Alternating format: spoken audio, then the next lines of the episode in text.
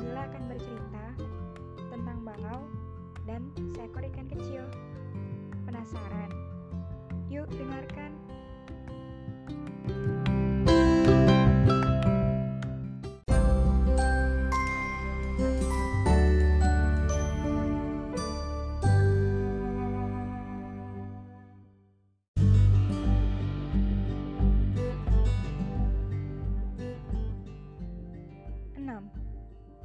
Bangau yang serakah dan ikan kecil yang cerdik.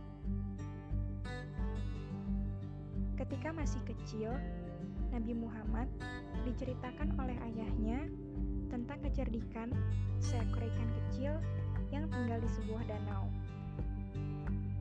Saat itu, ikan kecil sedang bermain-main dengan lincah di sisi danau. Tanpa disadari, datanglah seekor burung bangau terbang melesat ke arahnya dan siap untuk melahap ikan kecil. Hap! Kutangkap kau, ikan kecil yang nakal, kata bangau dengan senang. Sang ikan yang berada dalam paru bangau tidak mau menyerah. Dengan kecerdikan yang dimilikinya, ia melakukan strategi untuk bisa lepas dari cengkraman bangau. Bangau yang perkasa, apalah artinya tubuhku yang kecil ini? Tentu kau tidak akan kenyang. Oleh karena itu, akan kuberitahu kepada kamu tempat bermainnya kakak-kakakku yang bertubuh besar dan tambun. Pasti kau akan kenyang. Karena serakah, burung bangau akhirnya terpengaruh dengan ucapan ikan kecil. Demi Tuhan, katakanlah, wahai ikan kecil,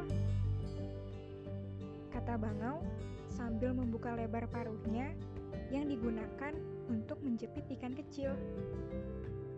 Biar!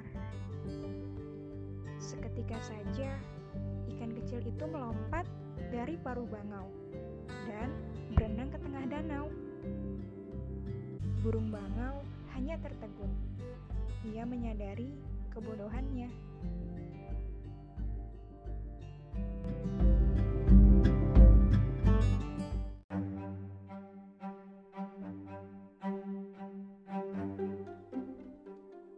Hikmah cerita pada hari ini, kecerdikan yang dimiliki ikan kecil telah menyelamatkan dirinya dari sang bangau.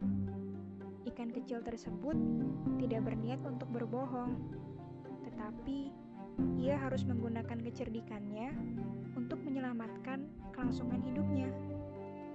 Rasulullah bersabda, orang mukmin yang kuat atau cerdas disukai Allah daripada orang mukmin yang lemah atau bodoh.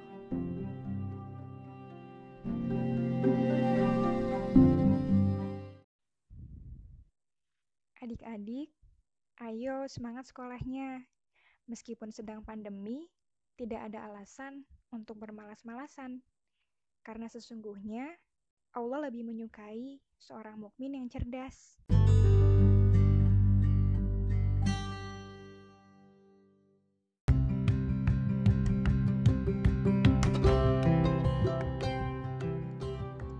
Sekian untuk cerita pada hari ini.